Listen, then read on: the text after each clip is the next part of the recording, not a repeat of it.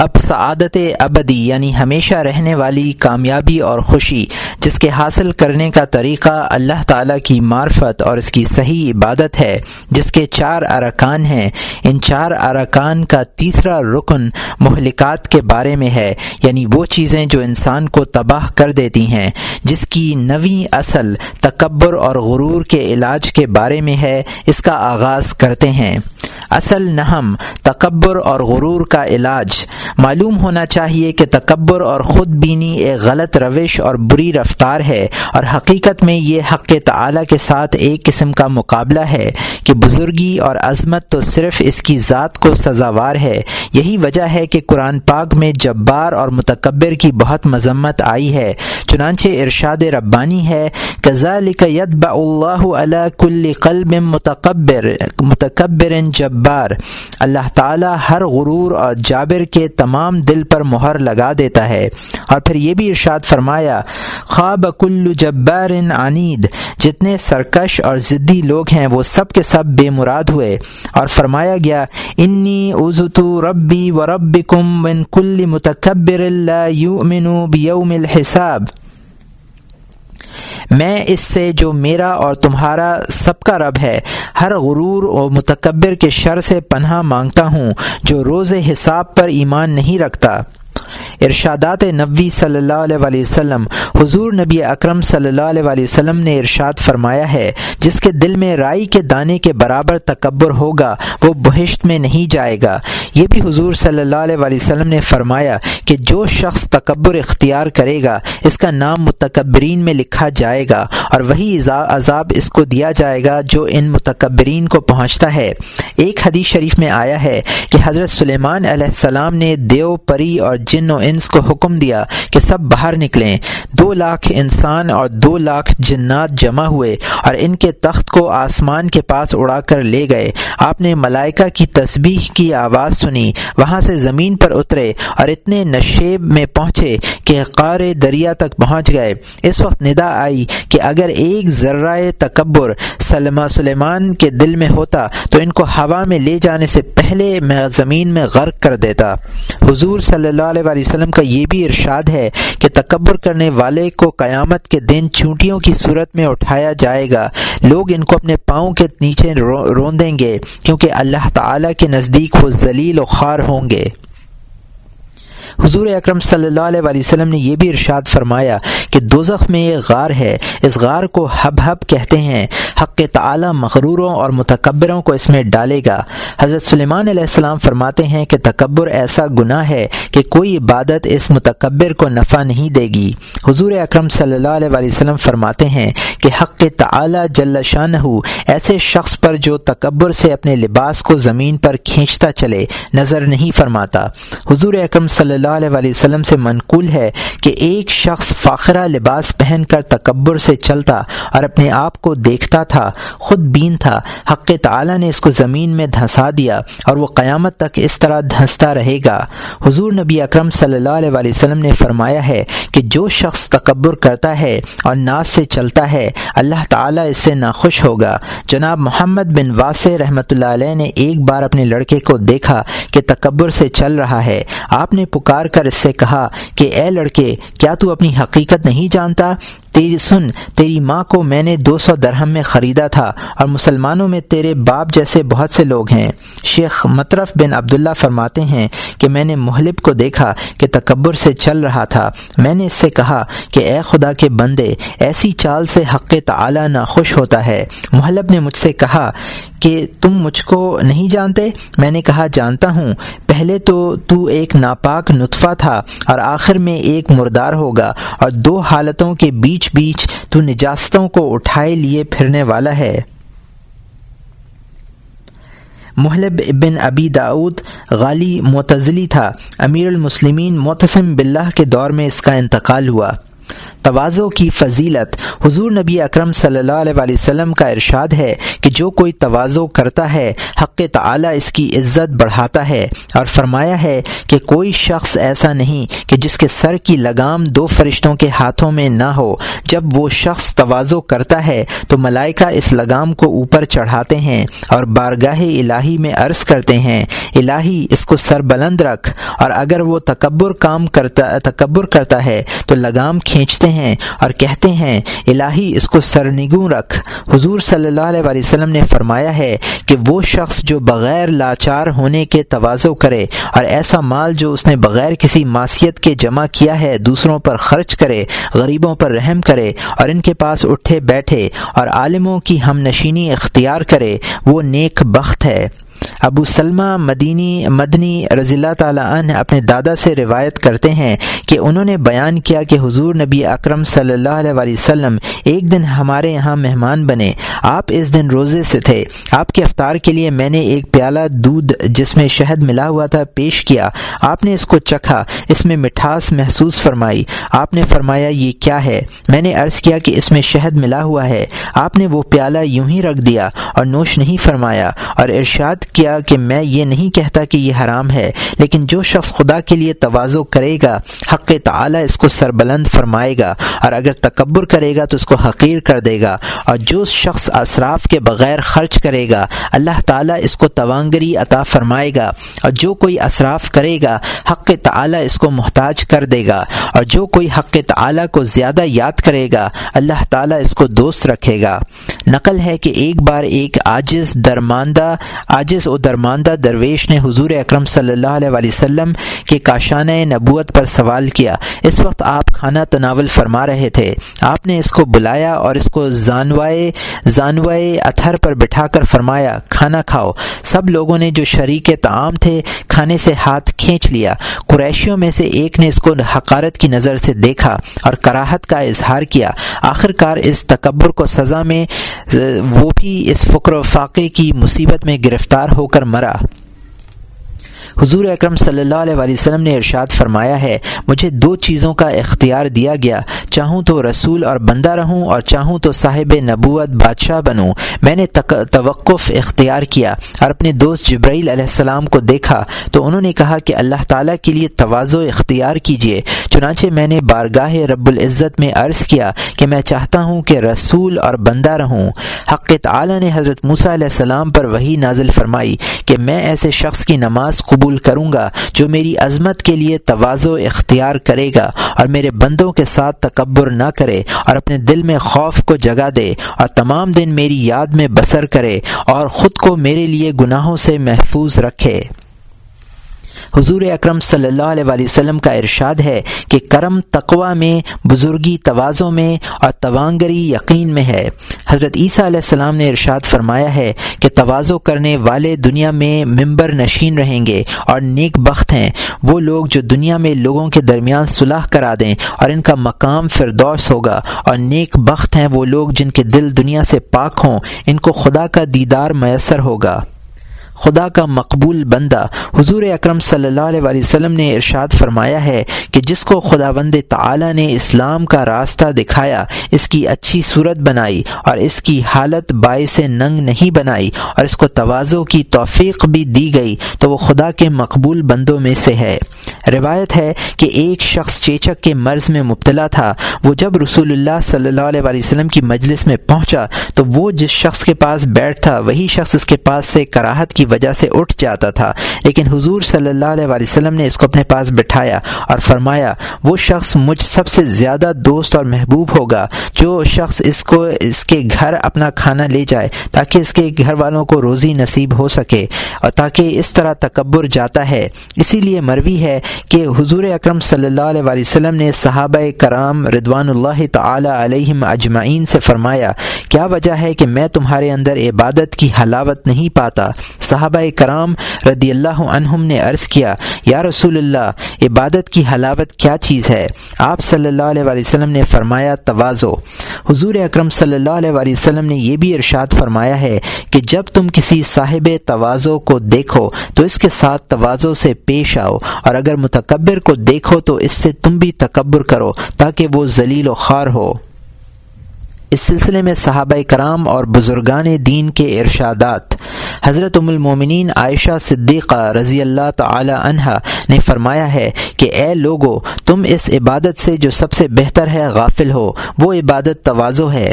شیخ فضیل بن ایاز فرماتے ہیں کہ توازو کے معنی یہ ہیں کہ تم حق بات کو قبول کرو، خواہ اس کا کہنے والا کوئی ہو، لڑکا ہو یا کوئی بہت ہی نادان شخص ہو۔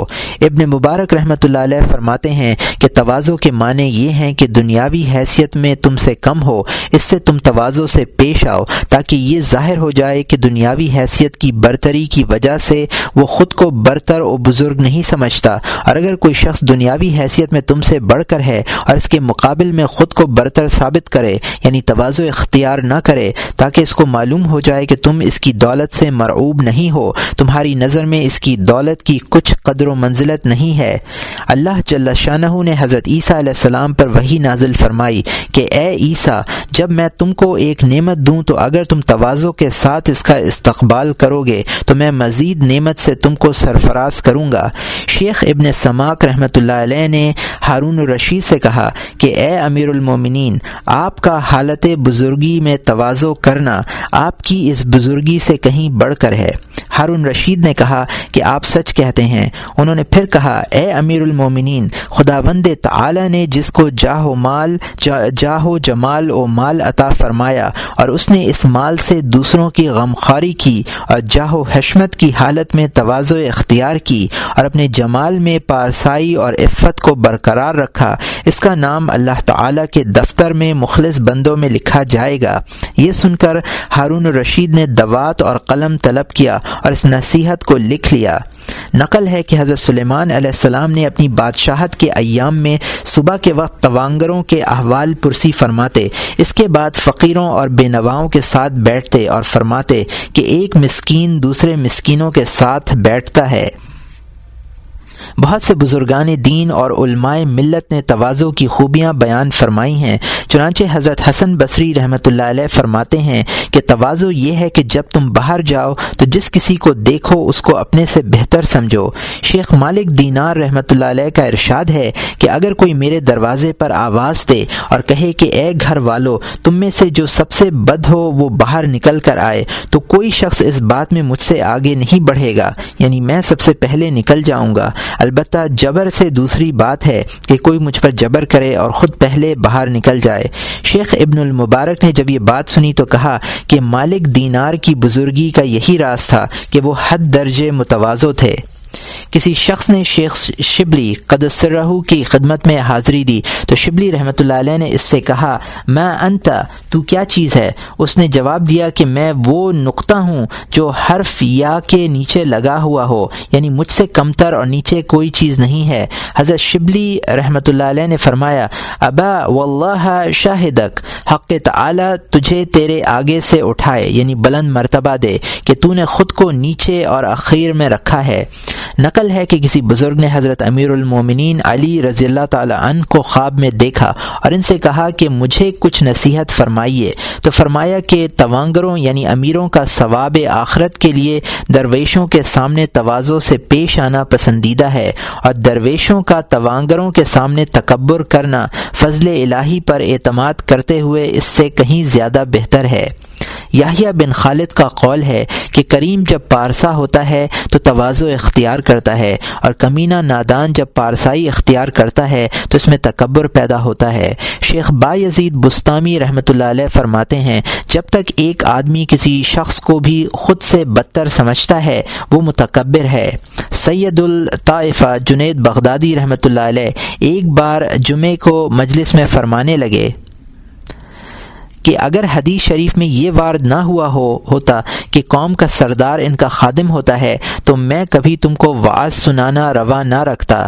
آپ نے یہ بھی فرمایا، اہل توحید کے نزدیک توازو تکبر ہے۔ توازو یہ ہے کہ انسان خود کو اتنا نیچا کر دے کہ اس سے آگے گنجائش نہ ہو۔ اور جب اس کو مزید نیچا کرنے کی حاجت پیش آئے تو سمجھ لینا چاہیے کہ اس نے خود کو پہلے اونچے درجے میں رکھا تھا۔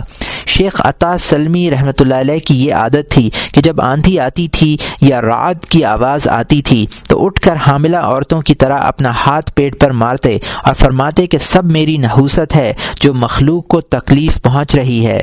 لوگ حضرت سلمان فارسی رضی اللہ تعالیٰ عنہ کے سامنے ایک دوسرے پر فخر کرنے لگے۔ تو انہوں نے فرمایا کہ لوگوں، میری ابتدا اور آغاز ایک نطفہ ہے اور میرا انجام ایک مردار ہے۔ جب قیامت میں اعمال کو تولیں گے، تو اس دن اگر میری نیکی کا پلہ بھاری ہے، تو میں بزرگی والا ہوں، نہیں تو ذلیل و خوار ہوں۔ تکبر کی حقیقت اور اس کی آفت۔ اے عزیز، معلوم ہونا چاہیے کہ تکبر ایک بہت بری روش ہے، اگرچہ اخلاق دل کی صفات ہیں، لیکن ان کا اثر ظہور میں آتا ہے۔ تکبر کے معنی یہ ہیں کہ انسان خود کو دوسروں سے بہتر اور فائق سمجھے اور اس خیال سے اس کے دل میں غرور پیدا ہو۔ اس غرور کا نام تکبر ہے۔ رسول اکرم صلی اللہ علیہ وسلم اللہ تعالیٰ سے دعا فرماتے تھے، اعوذ بکا من نفخت القبرا الہی، میں تکبر سے تیری پناہ چاہتا ہوں۔ جب یہ غرور آدمی میں پیدا ہوتا ہے تو دوسروں کو اپنے سے کمتر سمجھتا ہے اور ان کو چشم حقارت سے دیکھتا ہے، بلکہ ان کو اپنی خدمت کے لائق بھی نہیں سمجھتا اور کہتا ہے کہ تو کیا چیز ہے جو میری خدمت کے لائق ہو سکے۔ جس طرح کے خلفاء عمرہ المسلمین اور سلاطین ہر ایک شخص کو اجازت نہیں دیتے کہ ان کے آستان بوسی کرے اور نہ ان کو اس کی اجازت ہوتی ہے کہ وہ خود کو بندہ سلطان یا بندہ امیر لکھ لکھیں ہاں یہ بادشاہوں کو اجازت دیتے ہیں کہ وہ آستان بوسی کریں۔ ان کا یہ تکبر تو حق تعلیٰ کی بزرگی اور شان سے بھی بڑھ گیا، کیونکہ حق تعلیٰ بائیں ہما شان و عظمت ہر ایک کے بندگی اور ہر ایک کا سجدہ قبول فرماتے ہیں۔ اجازت ہے کہ اس کی بندگی کرے اور سجدہ ریز ہو۔ اور اگر بالفرض متکبر کو یہ درجہ اور یہ منزلت حاصل نہیں ہے، تو اور کچھ نہیں، تو اٹھنے، بیٹھنے، چلنے، پھرنے ہی میں اپنی برتری کا پہلو نکال لے اور دوسروں سے تعظیم کی امید رکھے اور کسی کی نصیحت کو قبول نہ کرے اور اگر خود دوسروں کو نصیحت کرے تو سختی سے کہے اور اگر اس کو کچھ بتائیں تو غضب ناک ہو اور لوگوں کو اس طرح دیکھے جس طرح جانوروں کو دیکھتے ہیں۔ سرور کونین صلی اللہ علیہ وسلم کا ارشاد گرامی۔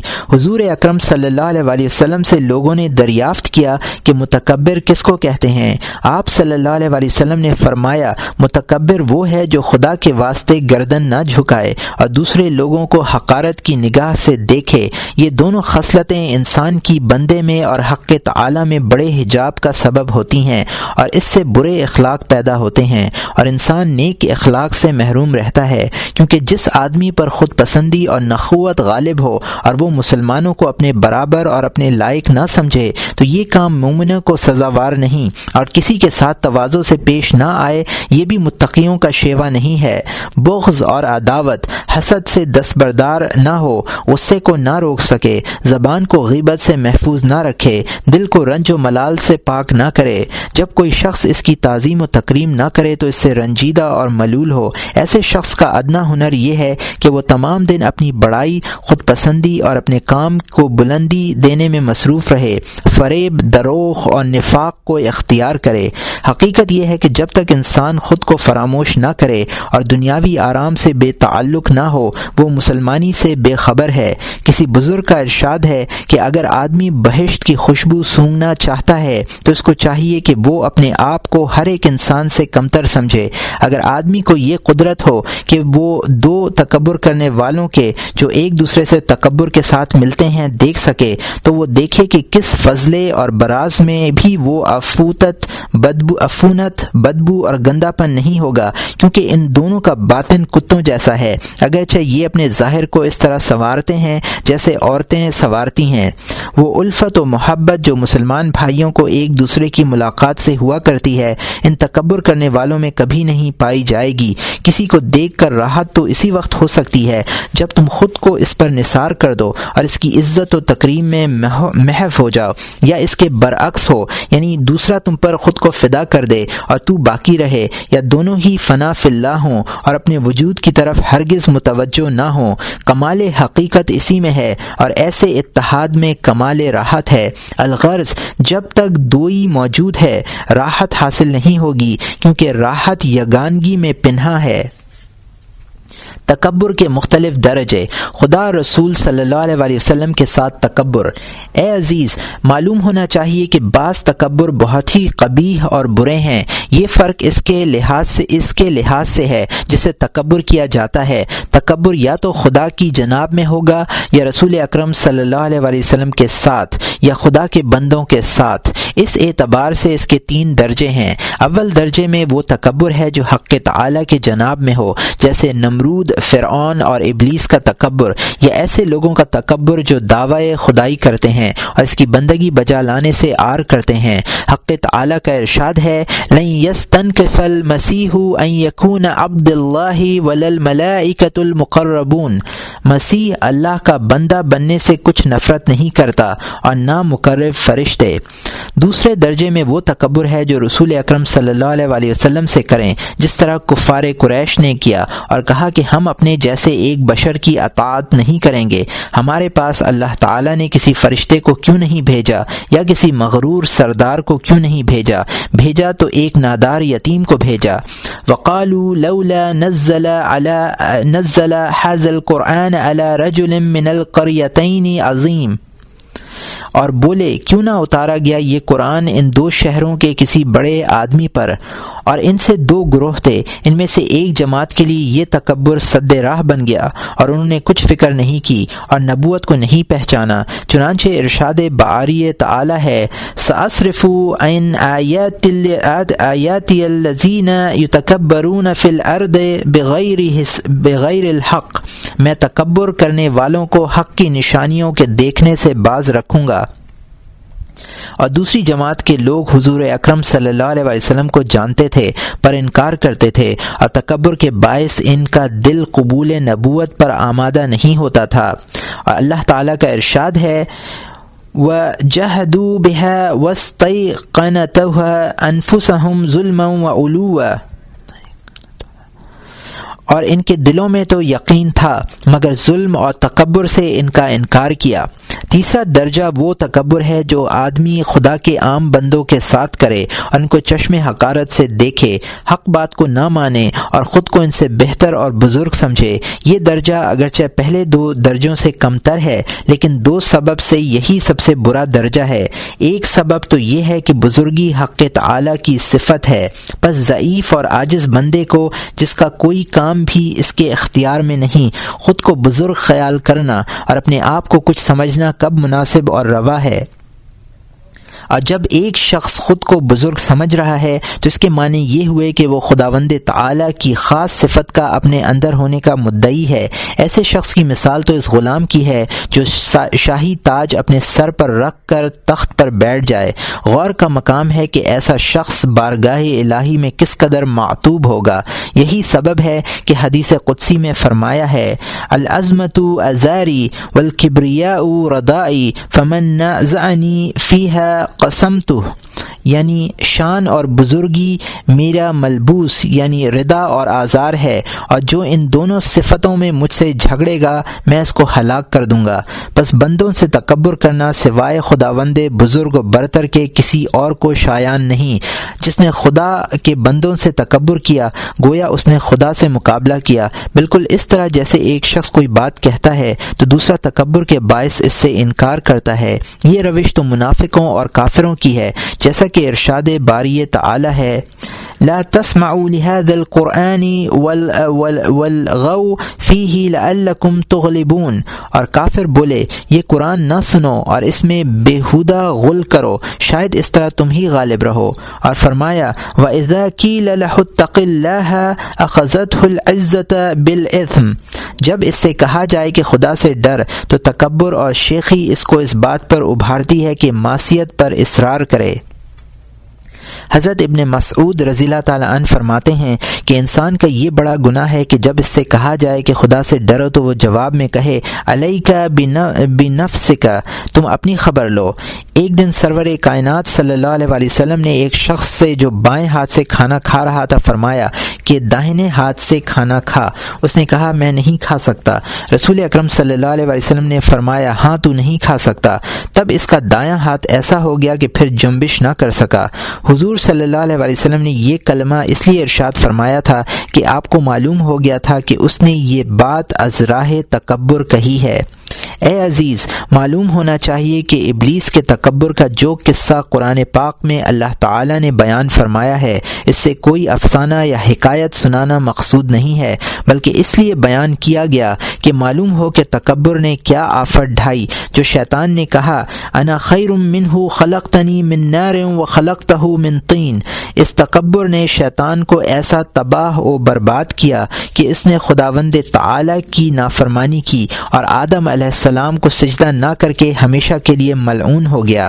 اس آیت کا ترجمہ ہے، میں آدم علیہ السلام سے بہتر و برتر ہوں کہ تو نے مجھ کو آگ سے پیدا کیا اور آدم کو مٹی سے۔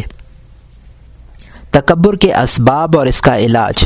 پہلا سبب، اے عزیز، معلوم کر کے جو کوئی کسی سے تکبر کرتا ہے، تو اس وجہ سے کرتا ہے کہ وہ خود کو دوسرے سے بہتر اور کمال کی صفت سے موصوف سمجھتا ہے اور اس کے ساتھ اسباب ہیں۔ تکبر کا پہلا سبب علم ہے کہ جب کوئی عالم خود کو زیور علم سے آراستہ پاتا ہے، تو دوسروں کو اپنے سامنے جانوروں کی طرح خیال کرتا ہے۔ بس تکبر اس پر غالب ہو جاتا ہے اور اس کی علامت یہ ہوتی ہے کہ وہ لوگوں سے خدمت، تعظیم اور مروت کا امیدوار بن جاتا ہے۔ اگر کوئی ذی فہم اس کی عزت و تکریم بجا نہ لائے تو وہ حیران رہ جاتا ہے۔ اسی طرح اگر وہ کسی سے ملاقات کر لے یا کسی کی دعوت قبول کر لے تو اس پر احسان کرتا ہے۔ صرف یہی نہیں بلکہ اپنے علم کے سبب سے ساری مخلوق پر احسان رکھتا ہے اور آخرت کے معاملے میں بھی خود کو خدا تعالی کے نزدیک سب سے بہتر خیال کرتا ہے اور کہتا ہے کہ بس میری تو نجات ہو گئی۔ خدا کے دوسرے بندے خطرے میں ہیں اور یہ سب میری دعا اور نصیحت کے محتاج ہیں۔ یہ میرے ہی وسیلے سے دوزخ سے نجات پائیں گے۔ اسی بنا پر حضور اکرم صلی اللہ علیہ وآلہ وسلم نے ارشاد فرمایا آفت العلم الخیل تکبر علم کی آفت ہے۔ حقیقت میں ایسے شخص کو عالم کے بجائے جاہل کہنا زیادہ درست اور سزاوار ہے۔ اس لیے کہ سچا عالم وہ ہے کہ آخرت کی دشواریوں کو سمجھے اور سرات مستقیم کی باریکیوں کو پہچانے اور جو کوئی ان کو پہچان لے گا وہ ہمیشہ خود کو اس سے دور رکھے گا اور خود کو قصوروار جانے گا۔ عاقبت کے خطرے اور اس بات کے ڈر سے آخرت میں عالم بے عمل پر زیادہ عذاب ہوگا۔ وہ تکبر سے بچے۔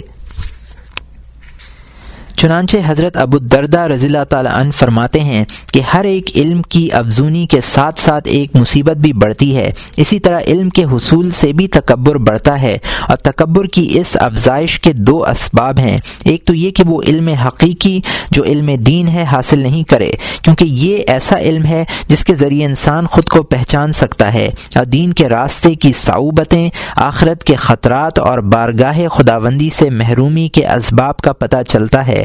اس علم کے حصول سے درد و غم غم آخرت میں اضافہ ہوتا ہے، تکبر میں نہیں ہوتا۔ لیکن جب انسان طلب علم طب، علم حساب، علم نجوم و لغت اور علم مناظرہ سیکھتا ہے، تو اس سے تکبر میں اضافہ ہوگا۔ ان سب میں قریب ترین علم علم فتح ہے، جس کے ذریعے دنیاوی کاموں کو سدھارا جا سکتا ہے۔ تو یہ علم بھی علم دنیاوی ہوگا، اگرچہ دینی امور میں بھی اس کی حاجت ہوتی ہے، لیکن اس سے خوف دور نہیں ہوتا۔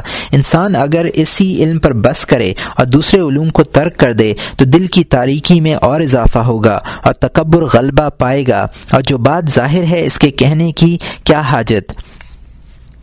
تم ان علماء ظاہری کا حال دیکھ لو، ان کے کبر و نخوت کا کیا عالم ہے۔ اسی طرح علم وائزین علم تقریر و عبارات سے مسجہ اور مقفع باتیں، اور اسی قسم کا دوسرا کلام اور ایسی پرشور اور پرزور باتیں جن کو سن کر لوگ شور و شور و شین کریں، اور ایسے نکات جن سے مذہبی تعصب کا اظہار ہو، اور عوام یہ محسوس کریں کہ ان تمام باتوں کا تعلق دین سے ہے، لیکن یہ سب دل میں حسد، تکبر اور اور عداوت کی تخم ریزی کرتے ہیں۔ تو ان علوم باتوں سے درد اور توازوں میں تو اضافہ ہوتا نہیں، بلکہ تکبر اور نخوت پروان چڑھتے ہیں۔ دوسرا سبب یہ ہے کہ ممکن ہے کہ کوئی شخص علم تفسیر، علم حدیث صلف صالحین کے حالات، جو اس کتاب کیمیاء سعادت اور احیاء العلوم میں ہم نے بیان کیے ہیں، ان کو پڑھتا ہے اور پھر بھی اس میں تکبر پیدا ہوتا ہے۔ تو اس کا سبب یہ ہے کہ اس کا باطن برا ہے، وہ بد باطن ہے اور اس کے اخلاق بھی برے ہیں اور تحصیل علوم سے اس کا مقصود یہ ہے کہ وہ اپنی بڑائی کا اظہار زبان سے کر سکے۔ تحصیل علم سے اس کا مقصود عمل نہیں ہے۔ بس ایسے شخص کے باطن میں جب علم پہنچے گا، تو وہ بھی اس کے باطن کی صفت اختیار کرے گا۔ جیسے ایک دوا جب تنقیح صفائی میدا کے لیے میدے میں پہنچتی ہے، تو وہ میدے میں پہنچتے ہی میدے کی، خلط کی صورت اختیار کر لیتی ہے۔ ایک مثال، جس طرح آسمان سے جب پانی برستا ہے، تو اس کی خاصیت ایک ہی ہوتی ہے، لیکن جس قسم کے نباتات میں وہ پانی پہنچتا ہے، اس کی صفت میں اضافہ کر دیتا ہے اور خود وہی صفت اختیار کر لیتا ہے۔ اگر کسی تلخ درخت میں پہنچے گا، تو خود بھی تلخ بن جائے گا، اور شیریں درخت میں پہنچے گا، تو خود بھی شیریں بن جائے گا۔ حضرت عباس رضی اللہ تعالیٰ عنہ سے مروی ہے کہ رسول اکرم صلی اللہ علیہ وسلم نے فرمایا کہ کچھ لوگ ایسے ہیں کہ قرآن پاک پڑھتے ہیں ہیں، لیکن وہ ان کے حلق سے نیچے نہیں اترتا اور وہ کہتے ہیں کہ ہم جیسا کوئی قاری دوسرا نہیں ہے اور جو کچھ ہم جانتے ہیں کوئی دوسرا نہیں جانتا۔ پھر حضور اکرم صلی اللہ علیہ وسلم صحابہ کرام کو دیکھ کر فرمانے لگے کہ اے میری امت کے لوگوں، یہ لوگ تم ہی میں سے ہوں گے اور یہ سب دوزخی ہوں گے۔ حضرت عمر رضی اللہ تعالیٰ عنہ کا ارشاد۔ حضرت عمر رضی اللہ تعالیٰ عنہ نے فرمایا، اے لوگو، تم تکبر کرنے والے عالموں میں داخل نہ ہونا۔ اگر تم ایسا کرو گے تو تمہارا علم تمہاری جہالت سے مقابلہ نہ کر سکے گا۔ حق تعالی نے رسول اکرم صلی اللہ علیہ وسلم کو توازو کا حکم فرمایا اور ارشاد کیا وقف جناح کا لمن تب من المؤمنین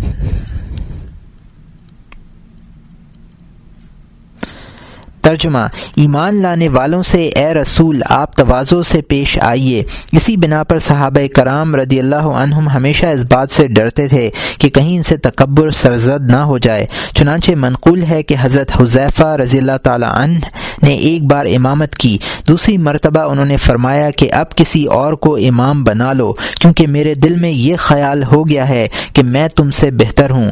بس جب صحابہ کرام کو تکبر کا اس قدر خطرہ رہتا تھا تو دوسرے لوگ لوگوں کا کیا حال ہوگا؟ اور وہ اس سے کس طرح محفوظ رہیں گے؟ ایسا عالم اس زمانے میں نایاب ہے، بلکہ ایسا عالم بھی کمیاب ہوگا جو یہ سمجھتا ہو کہ تکبر ایک برا خلق ہے اور بری صفت ہے اور اس سے بچنا چاہیے، کیونکہ بہت سے عالم اس بات سے غافل ہیں اور تکبر کرتے ہیں اور کہتے ہیں کہ میں تو فلاں کو بالکل ہیچ سمجھتا ہوں اور میری نظر میں اس کی کچھ بھی وقت نہیں ہے اور میں تو اس کی طرف نظر اٹھا کر بھی نہیں دیکھتا اور اسی قسم کی شیخی بگھارتے ہیں۔ بس اگر کوئی شخص اس بات کا جاننے والا ہے تو اس کو غنیمت سمجھتا ہے۔ ایسے عالم کا دیکھنا بھی عبادت میں داخل ہے اور اس سے برکت حاصل کرنی چاہیے۔ اگر حدیث شریف میں حضور صلی اللہ علیہ وسلم کا ارشاد نہ ہوتا کہ ایک زمانہ ایسا آئے گا، اس میں جو کوئی شخص تمہارے عمل کا دسواں حصہ بھی کرے گا تو اس کی نجات ہوگی، تو بڑی مایوسی ہوتی۔ لہٰذا اس زمانے میں اگر تھوڑا بھی ہو تو بہت ہے، کیونکہ اب دین کے مددگار باقی نہیں ہیں۔ دین کی باتیں رخصت ہو چکی ہیں۔ اور جو کوئی اس راہ پر چلنے کا ارادہ کرے تو خود کو اکثر بے یار و مددگار پائے گا اور دو چند محنت اس کو اٹھانا پڑے گی۔ بس وہ تھوڑے ہی پر اکتفا کر لیتا ہے۔ دوسرا سبب دوسرا سبب وہ تکبر ہے جو زہد و عبادت میں پایا جاتا ہے، کیونکہ عابدوں اور زاہدوں میں بھی تکبر پایا جاتا ہے، اور وہ عزرو تکبر چاہتے ہیں کہ خدا کے بندے ان کی خدمت کریں، ان سے شرف ملاقات حاصل کریں، اور وہ جو کچھ خدا کی بندگی کرتے ہیں، اس کا احسان دوسرے لوگوں پر رکھیں۔ ان کا نظریہ یہ ہے کہ دوسرے تمام بندگان خدا تو مارز ہلاکت میں ہیں، نجات صرف ان کو ہی ہوگی۔ اگر احیاناً کوئی شخص ان سے لڑے جھگڑے یا ان کو ستائے اور وہ بحکم الہی کسی مصیبت میں گرفتار ہو جائے، تو کہتے ہیں کہ ہماری کرامت دیکھی، اس نے ہمارے حضور میں جو بے ادبی کی تھی، اس کا نتیجہ اس کو مل گیا۔ یہ مصیبت اسی کا نتیجہ ہے۔ اس سلسلے میں ارشادات نبی صلی اللہ علیہ وآلہ وسلم، حضور اکرم صلی اللہ علیہ وآلہ وسلم نے ارشاد فرمایا، جو شخص کہے گا کہ دوسرے ہلاک ہوئے، تو وہ خود ہی ہلاک ہوگا۔ یعنی جو کوئی دوسروں کو حقارت کی نظر سے دیکھے گا وہ تباہ ہوگا، خرابی اس کے لیے ہے۔ ایک اور حدیث میں ہے، اگر کوئی شخص اپنے مسلمان بھائی کو حقیر سمجھے گا تو بہت گناہ گار ہوگا۔ اس شخص میں اور ایسے شخص میں جو اپنے مسلمان بھائیوں کو عزیز جانے اور ان کو خود سے بہتر سمجھے اور خدا کے واسطے ان سے محبت کرے، بہت فرق ہے۔ اور اس بات کا اندیشہ ہے، اس پہلے شخص کا درجہ اس کو عطا فرما دے اور اس کو عبادت کی برکت سے محروم کر دے۔ روایت۔ ایک روایت ہے کہ بنی اسرائیل میں ایک شخص بڑا عابد و زاہد تھا اور ایک فاسق و بدکار۔ وہ عابد بیٹھا ہوا تھا اور ایک ٹکڑا ابر کا اس کے سر پر سایہ افغن تھا۔ اس فاسق کو خیال آیا کہ جاؤ اور جا کر اس عابد کے پاس جا بیٹھو۔ شاید حق تعالی اس کی برکت سے مجھ پر رحم فرمائے۔ جب یہ فاسق اس عابد کے پاس جا کر بیٹھا تو عابد نے اپنے دل میں خیال کیا کہ یہ نالائق میرے پاس آ کر کیوں بیٹھا ہے؟ اس جیسا نکما بھی کوئی اور ہوگا۔ یہ خیال کر کے اس نے فاسق فاسق سے کہا کہ اٹھو اور یہاں سے جاؤ، تمہارا میرے پاس کیا کام؟ وہ بیچارہ اٹھ کر چلا گیا اور ابر کا وہ ٹکڑا ابھی اس کے ساتھ، وہ بھی اس کے ساتھ روانہ ہو گیا۔ تب اس عہد کے رسول پر وہی نازل ہوئی کہ ان دونوں سے کہہ دو کہ اب دونوں اثر نو عمل کریں کہ جو گناہ فاسق نے کیے تھے، وہ میں نے اس کے ایمان نیک کے باعث بخش دیے اور عابد نے جو عبادت کی تھی، اس کے تکبر کے سبب اس سے برباد کر دی گئی۔ نقل ہے کہ ایک شخص نے ایک عابد کی گردن پر پاؤں رکھ دیا۔ عابد نے اس سے کہا کہ اپنا پاؤں اٹھا لے ورنہ خدا کی قسم تو رحمت الہی سے محروم ہو جائے گا۔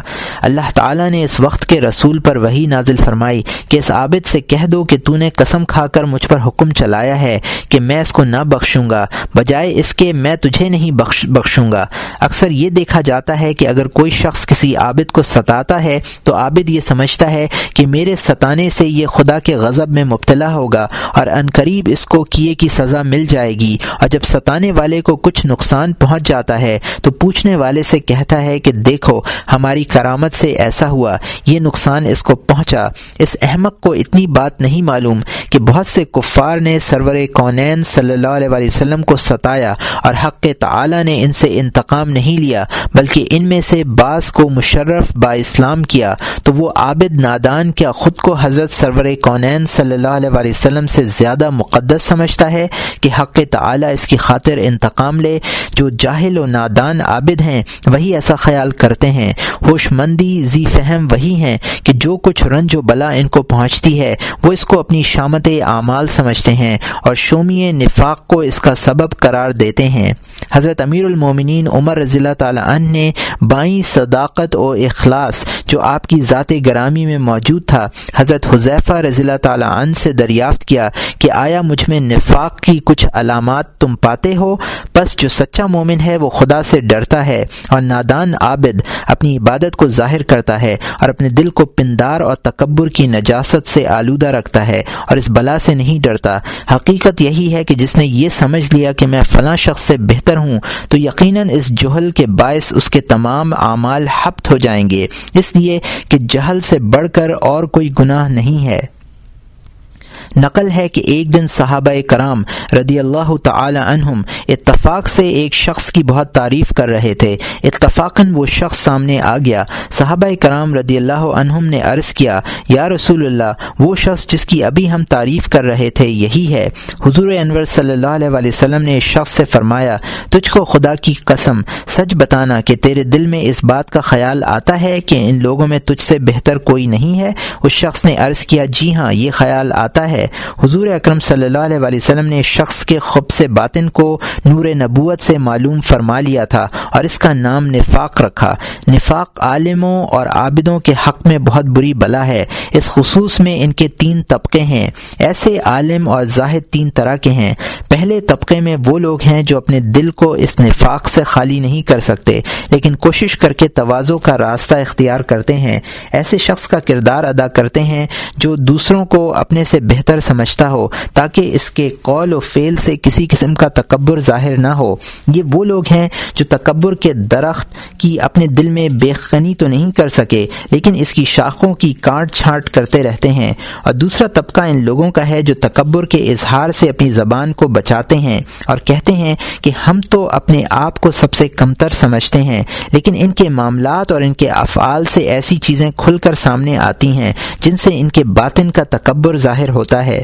مثلا جب کسی محفل میں جاتے ہیں تو صدر مقام کو تلاش کرتے ہیں۔ سب سے آگے آگے چلتے ہیں۔ لوگوں سے کنارہ گیر رہتے ہیں۔ گویا مخلوق سے مخلوق سے ربط و ضبط اس کے لیے باعث ننگ و آر ہے۔ عابد لوگوں سے تیوری چڑھاتا ہے، گویا ان سے ناراض ہے۔ افسوس کہ یہ دونوں احمق یہ نہیں جانتے کہ علم و عمل کا کمال نہ تکبر میں ہے، نہ ترش روئی میں، بلکہ اس کا تعلق دل سے ہے۔ اور ظاہر میں اس کا نور توازو شفقت اور کشادہ روئی ہے۔ حضور صلی اللہ علیہ وسلم سب سے بڑے عالم اور زاہد و متقی تھے، اور کوئی شخص آپ سے زیادہ متوازو اور کشادہ روح نہیں تھا۔ ہر شخص کو آپ تبسم اور خندہ روئی کے ساتھ دیکھا کرتے تھے، جیسا کہ اللہ تعالیٰ نے آپ سے ارشاد فرمایا تھا۔ وہ اخفد جناح للمؤمنین آپ مومنین کے ساتھ توازوں سے پیش آئیے۔ اور فرمایا، فبما رحمت من اللہ لنت لہم اللہ تعالیٰ کی آپ پر یہ رحمت ایسی ہوئی کہ آپ تمام خلائق کے ساتھ کشادہ روح، نرم دل اور مہربان ہیں۔ تیسرے طبقے میں وہ لوگ ہیں جو فخر اور خود ستائی کا زبان سے اظہار کرتے ہیں اور خود کو صاحب کشف سمجھتے ہیں۔ ان میں جو عابد ہوتا ہے وہ کہتا ہے کہ فلاں شخص کی کیا حقیقت ہے؟ اس کی عبادت تو کچھ بھی نہیں ہے۔ میں سائم الدہر اور قائم اللیل ہوں۔ ہر روز ایک ختم قرآن پاک کا کرتا ہوں۔ کو جو کوئی مجھ سے شیخی کرے گا، ہلاک ہو جائے گا۔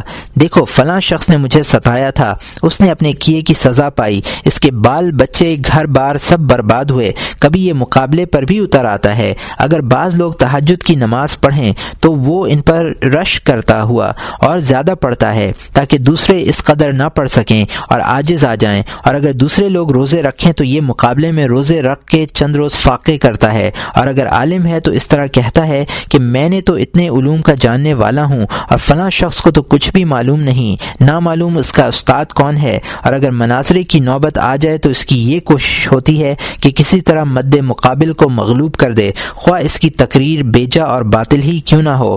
ہر وقت شب و روز اسی خیال میں رہتا ہے۔ ایک عبارت یا ایک سجا اور چند باتیں حفظ کر کے محفلوں میں بیان کرے تاکہ اس جملے سے وہ پیشوائے اعظم کہلایا جانے لگے۔ کبھی وہ لغات غریبیہ اور الفاظ حدیث کو رٹ لیتا ہے تاکہ اس کے ذریعے اپنا کمال دوسروں کی بے مائگی کا اظہار کر سکے۔ شاید ہی کوئی ایسا عالم یا عابد ہوگا جس میں یہ باتیں تھوڑی یا بہت موجود نہ ہوں، لیکن جب وہ اس حدیث شریف کو سنے گا کہ جس کے دل میں حبہ برابر بھی تکبر ہے، اس پر بہشت حرام ہے، تو اس کے دل میں خوف اور درد پیدا ہوگا اور تکبر سے حضر کرے گا۔ اس کو اللہ تعالیٰ کے اس ارشاد کا علم ضرور ہوگا۔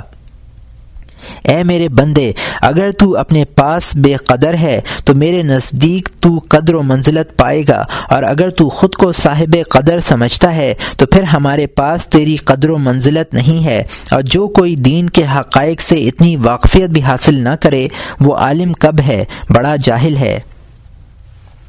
تیسرا سبب، نصب اور خاندان کا تکبر ہے۔ جو لوگ الوی یعنی سید یا خواجہ زادے ہوتے ہیں، وہ یہ خیال کرتے ہیں کہ دوسرے تمام لوگ ان کے غلام اور محکوم ہیں اور خواہ وہ پارسا عالم ہی کیوں نہ ہوں، ان کے باطن میں یہ بڑائی کا گمان رہتا ہے۔ خواہ وہ زبان سے اس کا اظہار نہ کریں، لیکن جب ان کو غصہ آ جاتا ہے، تو پھر وہ ضبط و تحمل سے بے بہرا ہو جاتے ہیں اور وہ تکبر ان کے قول و فعل میں ظاہر ہونے لگتا ہے اور کہنے لگتے ہیں کہ تمہاری یہ بسات کہ مجھ سے گفتگو کرو، کیا تم اپنے آپ کو بھول گئے جو ایسی بڑائی کی باتیں بناتے ہو؟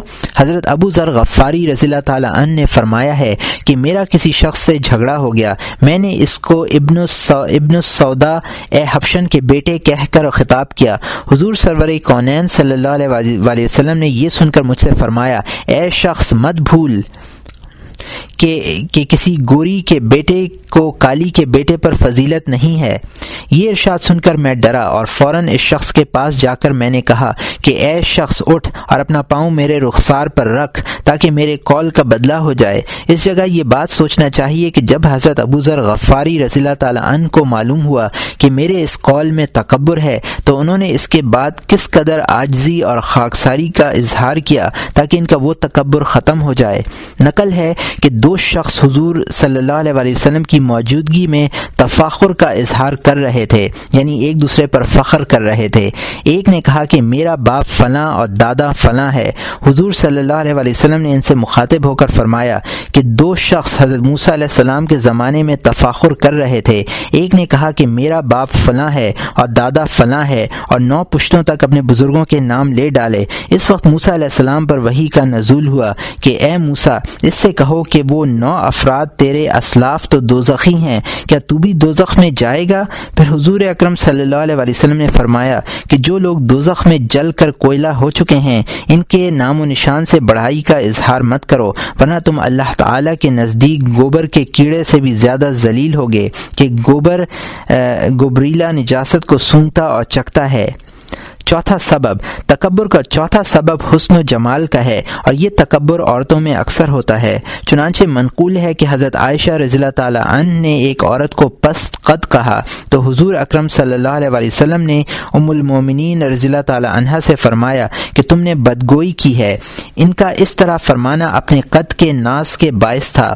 اگر ام المومنین رضی اللہ تعالیٰ عنہ پست قد ہوتی تو ایسا نہ فرماتی پانچواں ادب، پانچواں سبب توانگری اور تمول کا ہے۔ کوئی مالدار کہتا ہے کہ میرے پاس تو اتنی دولت اور اس قدر مال ہے کہ تو مفلس اور مفلس اور کلاش ہے۔ اگر میں چاہوں تو تجھ جیسے کتنے ہی غلام خرید لوں۔ اور اس قبیل کی دوسری باتیں کرتا ہے۔ اور اس طرح کا ان دو بھائیوں کا قصہ ہے جو سورہ کہف میں بیان کیا گیا ہے کہ ان میں سے ایک نے ازراہ تکبر کہا، انا اکثر من کا مالا و عز نفرا۔ میں تجھ سے مال میں زیادہ ہوں اور تجھ سے زیادہ معزز فرد ہوں۔ چھٹا سبب چھٹا سبب زور و قوت کا تکبر ہے جو متکبر ضعیفوں پر کرتے ہیں۔ ساتواں سبب وہ تکبر ہے جو کنیزوں، غلاموں اور مریدوں کے سبب سے ہو۔ الغرض ہر ایک چیز جس کو انسان اپنے لیے نعمت سمجھتا ہے، وہ اس کے لیے فخر کا ذریعہ ہے۔ اگرچہ حقیقت میں نعمت نہ ہو، جب بھی مخنصوں ہی کو دیکھ لو کہ مخنص بھی اپنے مخنص ہونے پر دوسرے مخنصوں پر فخر کرتا ہے اور تکبر کا اظہار کرتا ہے۔ بہرحال، تکبر کے یہی اسباب ہیں جس کو ہم نے بیان کیا۔ تکبر کے ظہور کا سبب عداوت و حسد ہوتا ہے، کیونکہ جب ایک شخص دوسرے دوسرے شخص سے عداوت رکھتا ہے تو چاہتا ہے کہ اس کے سامنے تکبر اور فخر کا ہی اظہار کرے۔ کبھی ریا بھی اس کا سبب ہوتا ہے کہ لوگوں کے سامنے اس لیے تکبر کا اظہار کرتا ہے کہ لوگ اس کی تعظیم و توقیر کریں۔ یہاں تک کہ انسان ایسے دوسرے انسان سے جو اس سے افضل ہیں، اس سلسلے میں جھگڑتا ہے۔ تو ایسا شخص باطن میں خواہ صاحب توازو ہی کیوں نہ ہو، ظاہر میں تکبر کا اظہار کرتا ہے تاکہ لوگ یہ اندازہ نہ کر سکیں کہ دوسرا شخص اس سے افضل و برتر ہے۔ اے عزیز تم نے تکبر کے اسباب تو جان لیے، اس کے علاج کا طریقہ بھی پہچانو کہ ہر مرض کا علاج یہ ہے کہ اس کے اصل سبب کو دور کریں۔